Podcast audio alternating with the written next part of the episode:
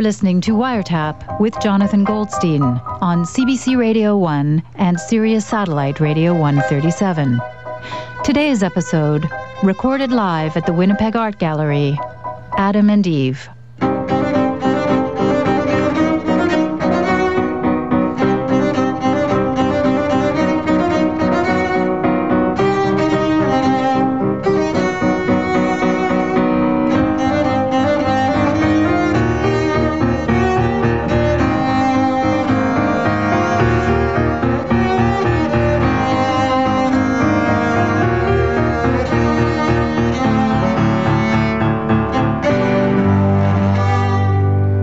Ladies and gentlemen, please welcome Jonathan Goldstein. Thank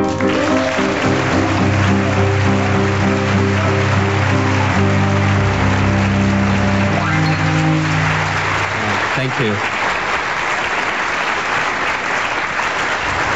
Thank you. It's really nice to be here. I should say I, I just got back from a, a little book tour in the States, and one of the last gigs that I did was at a bookstore where literally there were three people there, one of whom was doing her uh, her income tax in the front row. And I think it was like for two thousand nine, she was getting a jump start. And the other two were from the cleaning staff, and they were just like kind of hovering around waiting for me to finish up so that they could move the podium back into the storage closet, which is all to say it's very nice to be reading in front of actual people. Um, so I wrote this book of whimsical retellings of stories from the Old Testament called Ladies and Gentlemen, the Bible. And um, I brought with the first story in the book, Adam and Eve, to read for you. And in advance of uh, coming down here, I spoke with my parents about the story to get their feedback. Uh, if you could cue the tape. Of you and Dad, I mean, who do you think would have been more inclined to be tempted by the fruit of knowledge? Daddy, for sure. For sure? Uh-huh. Why do you say that? Well, if you eat the apple, you get knowledge, is that it? Something like that. So he cares about these things, I don't. Well, you, what do you mean? You care about knowledge? I could take it or leave it. Is uh, is Dad at home? Yeah, he's here. You want to speak to him? Yeah, could you think he can maybe pick up the extension? He's in the basement, shall I call him? Yeah, yeah, yeah. Fuzzy, pick up the phone! Fuzzy! Hello? It's Johnny! Dad? Yeah. Hey, Dad, how are you? All right, how are you, Johnny? Good, good. Um, I was just talking to Mom about the Garden of Eden. Yeah. Um, Mom was saying that uh, if you both were in the situation that Adam and Eve were in, yeah, that you, you probably would have been the one who would have been more tempted by the snake. Yes. Well, let, let's just uh, enact a scenario here. Let's imagine you're Eve. Yeah. The snake has just uh, convinced you to eat the fruit of knowledge. And now you're going to Mom, Adam. I'm Adam? You're going to be Adam. Okay. Dad, you're going to be Eve. Okay. And you're going to try to convince her to also eat the fruit of knowledge. Okay. I'm Eve. The snake approached me and offered me fruit of knowledge. And in the fruit of knowledge, we could live better. I don't want any. Listen, I know enough. We could go on vacations. We could know where the, the best buys there are in clothes. Listen, where it is. I'm not interested we in all that. Plattsburgh. We go to Plattsburgh. We okay. Can have all the wait, wait, wait. Can I, keeping in mind again that you're living in the Garden of Eden, right? Paradise on earth. You wouldn't necessarily be tempted to go to Plattsburgh. Get with the program. Also, you there, probably there wouldn't be any clothes to shop for because you wouldn't be wearing clothing. It don't make sense. Oh. Well, you want to live in this garden for the rest of your life? Absolutely. You want to eat it? You go eat it. No, you'll eat it with me. You go. I'm not interested. I just realized I can't walk around like this naked. What are you getting, hoi polloi? I like seeing you naked. Stop that. It's What's embarrassing? It's embarrassing. I'm your husband. You can be naked in front of me. Humiliating. Oh, stop that nonsense. I want furs, nice furs and stoles around my neck with high heels.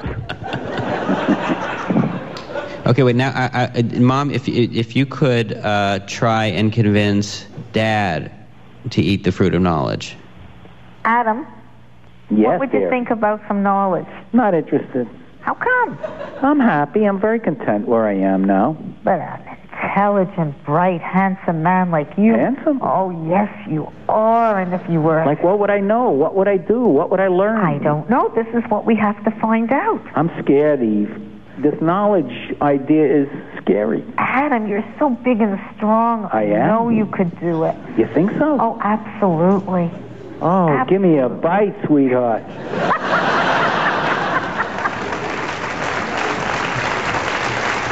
um, okay. Uh, so this is Adam and Eve. In the beginning, when Adam was first created, he spent whole days rubbing his face in the grass.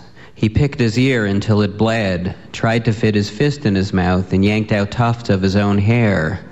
At one point, he tried to pinch his own eyes out in order to examine them, and God had to step in. Looking down at Adam, God must have felt a bit weird about the whole thing. It must have been something like eating at a cafeteria table all by yourself when a stranger suddenly sits down opposite you. But it is a stranger who you have created, and he is eating a macaroni salad that you have also created. And you have been sitting at the table all by yourself for over a hundred billion years, and yet still you have nothing to talk about. It was pitiful the way Adam looked up into the sky and squinted. Before he created Adam, God must have been lonely. Now he was still lonely, and so was Adam. Then came Eve. Since the Garden of Eden was the very first village, and since every village needs a mayor as well as a village idiot, it broke down in this way. Eve, mayor. Adam, village idiot. And that is the way it was from the very beginning. Sometimes when Adam would start to speak, Eve would get all hopeful that he was about to impart something important and smart, but he would only say stuff like, "Little things are really great because you can put them in your hand as well as in your mouth." Eve would often ponder how one minute she was not there or anywhere, and now she was. Adam would ponder nothing. In her dreams, Eve danced in the tops of trees. Her beautiful thoughts flew out of her ears and lit up the sky like fireflies. And there were all kinds of people to talk to and hug. And then she would hear snoring. She would wake up, and there would be Adam, his yokel face pressed right up against hers, his dog food breath blowing right up her nostrils. Eve stared up at the sky. Adam draped his arm across her chest and brought his knee up onto her stomach. God, watching in heaven, feared for Adam's broken heart as though the whole universe depended on it. Adam was close to the animals and spent all day talking to them. Except for God, Eve had no one. She would complain to the Lord any chance she got. "Adam is a Nimrod," she would say, and the Lord would remain silent. God was the best and all that, and she loved the hell out of him. But when it came to trash talk, he was of no use. Adam was constantly trying to impress her. "Look what I have made," he said one bright morning, his hands cupped together. Eve looked into his hands. Then she pulled away and shrieked. Adam was holding giraffe feces. "I've sculpted it," said Adam. "It is for the Lord." He opened his hands wide to reveal to her a tiny little giraffe with a crooked neck. On some days, Adam galloped about exploring. His hair was wiry, and when it got sweaty, it hung in his eyes. Adam was cute this way. On one such day, he saw a snake. Adam made the snake's acquaintance by accidentally stepping on his back. He lifted the snake from off the ground and brought him up to his face to see him better. Their eyes locked. And in that very moment, the snake concluded that, indeed, Adam was a lummox, and that as king of the earth, his reign would very soon end. There was a new sheriff in town, and it was he. It was no longer the story of Adam, but the story of the snake. He could tell all of this just by simply looking into his idiot eyes. "I have seen you with another like you," he said to Adam, "but instead of the dead snake between the legs, she has chaos there." "That's Eve," said Adam, all animated. "I named her that myself. God made her from out of my rib." He showed the snake the scar on his side. The snake looked at Adam in silence. The idea of Adam, Adam the schlemiel, Adam the fool, being God's favorite, was enough to give the snake a migraine.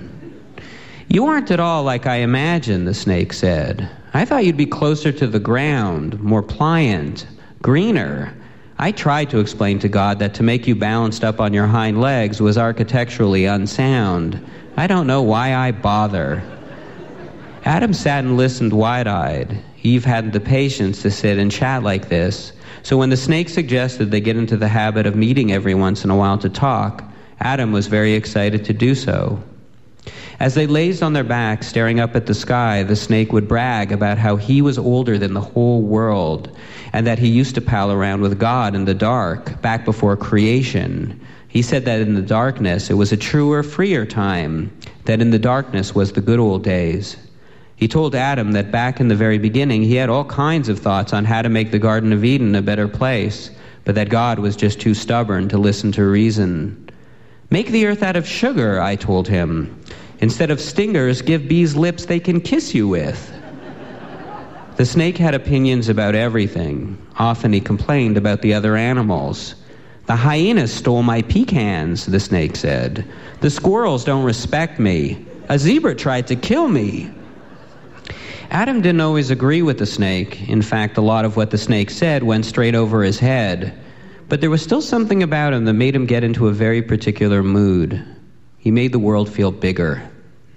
Sometimes when Adam was with Eve, sitting there in icy silence, he would think to himself, "I sure could go for a good dose of snake." Adam really loosened up with him, which made it all the more sad to watch the snake's duplicity. You would think that after all the time they spent together, the snake would find it within himself to start liking Adam just a little bit, but instead, he only grew to hate him more. He took to comforting himself with thoughts of Adam's wife, Eve. From what he heard from Adam, she was, as well as being hot, very smart. Often he would imagine running into her and the instant synergy they would have. "Adam neglected to tell me how leggy you are," he would say, wrapping around her calf. The snake had no idea what he looked like. He was hairless, buck-toothed, four inches tall, and he spoke with a lisp. Adam had the I Q of a coconut husk, but he was still human. The snake in his arrogance was unable to grasp this, and so he daydreamed. "Sometimes I'd think you were watching me," the snake imagined saying to Eve, "because I felt like there were ribbons wrapped around me. I would turn around to catch you sneaking a peek from behind a tree, but all I'd see were the hedgehogs which mocked me." On Eve's very first day, Adam had explained to her the rules of the garden just the way God had explained them to him.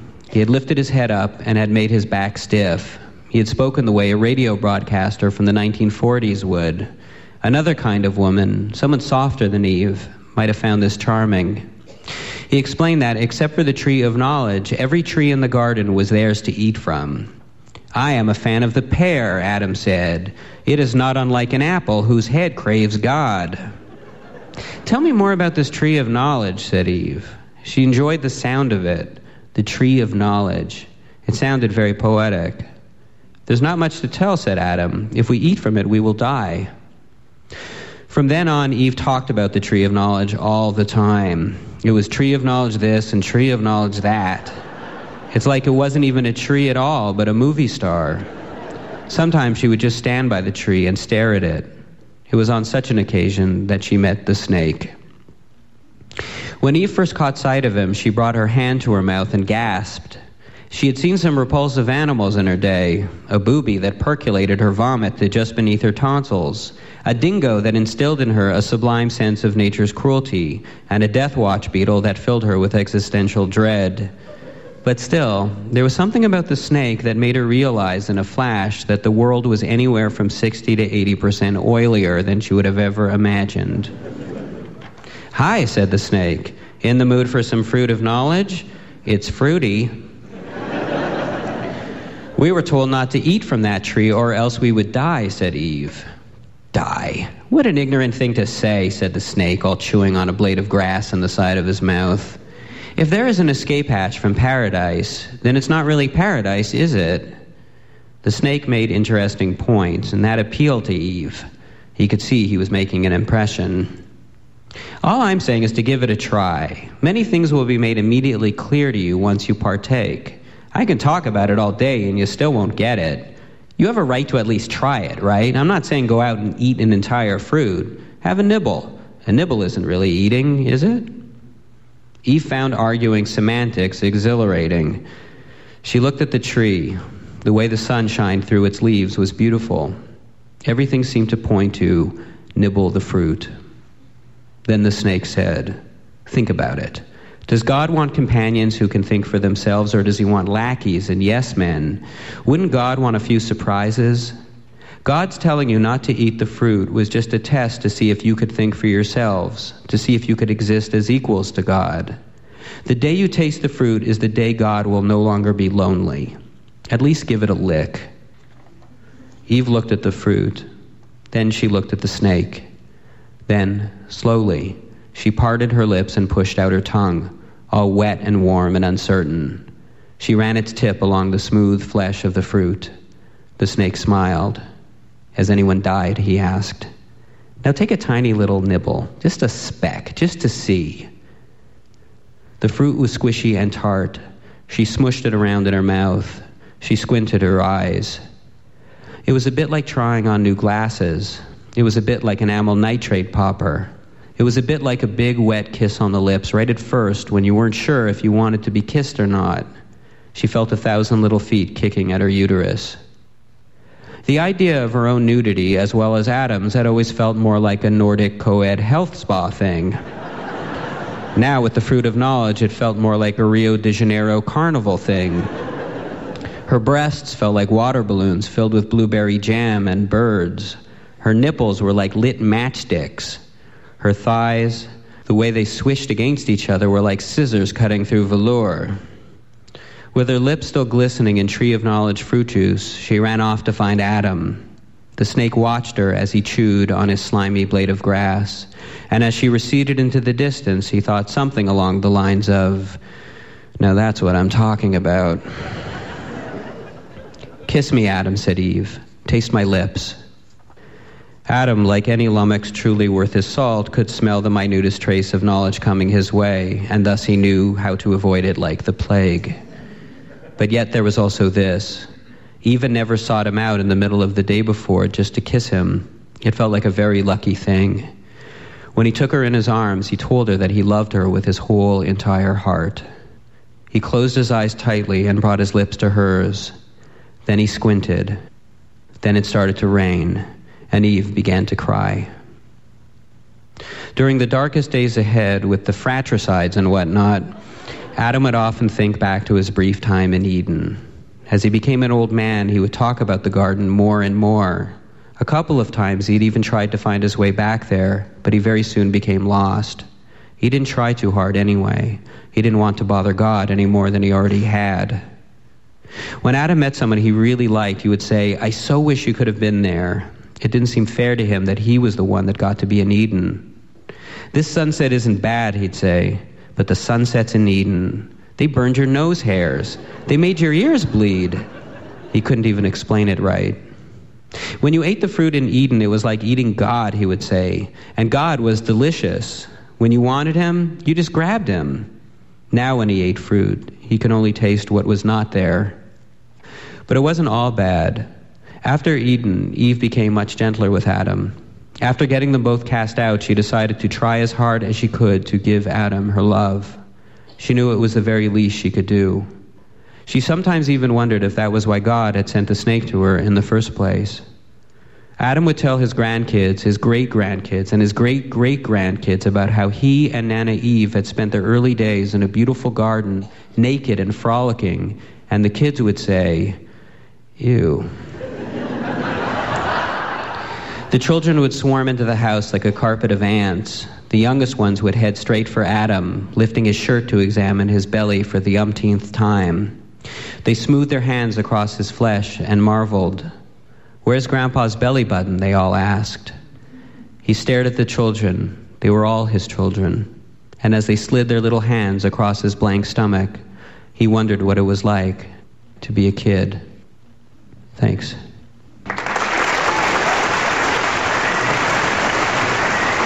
Thank you, guys. John K. Sampson, Christine Fellows, Leanne Zacharias.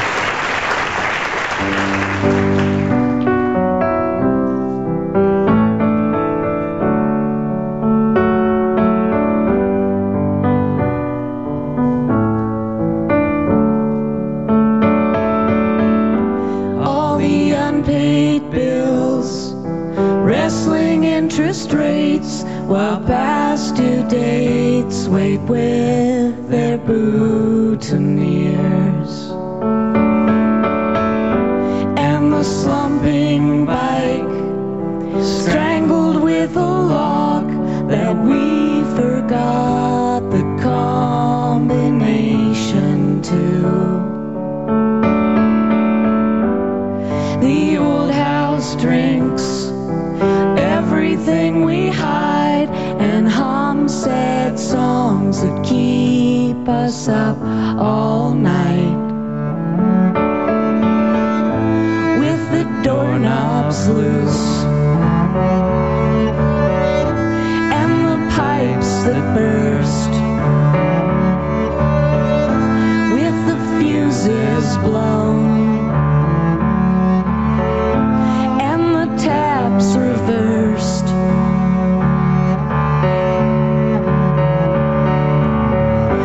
Calendar requests a meeting to discuss the time we waste when would be good for you. And the sidewalk cracks spell the way back home in one uninterrupted palindrome.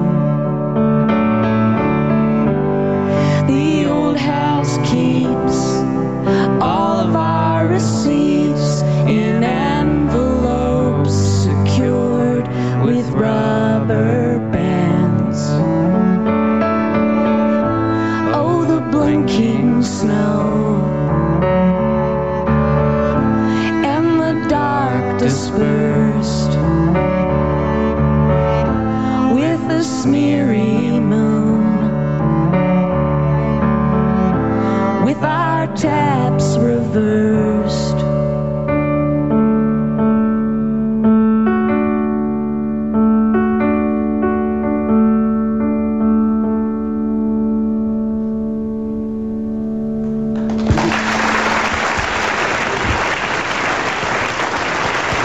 Thank you guys so much for coming out. It was really a lot of fun. Thank you.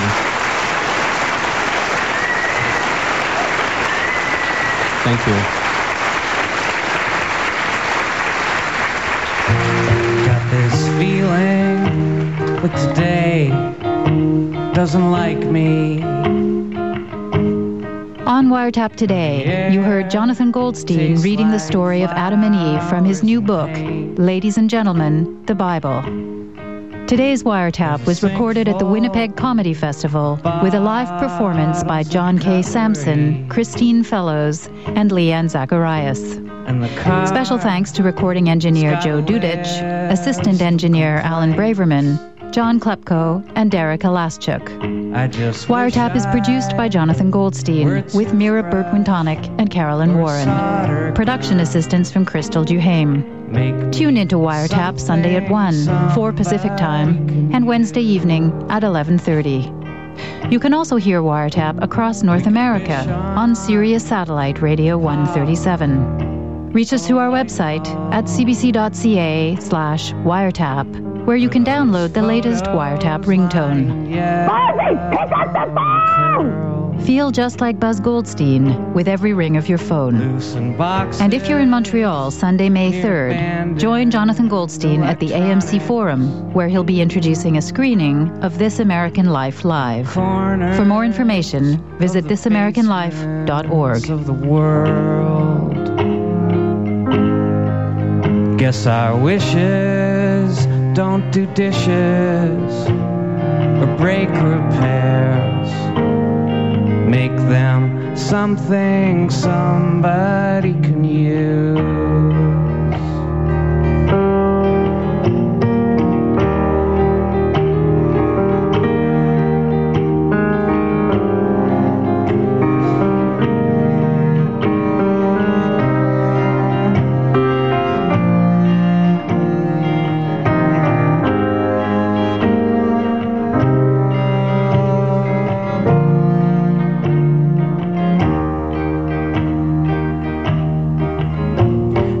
Face full of ominous weather.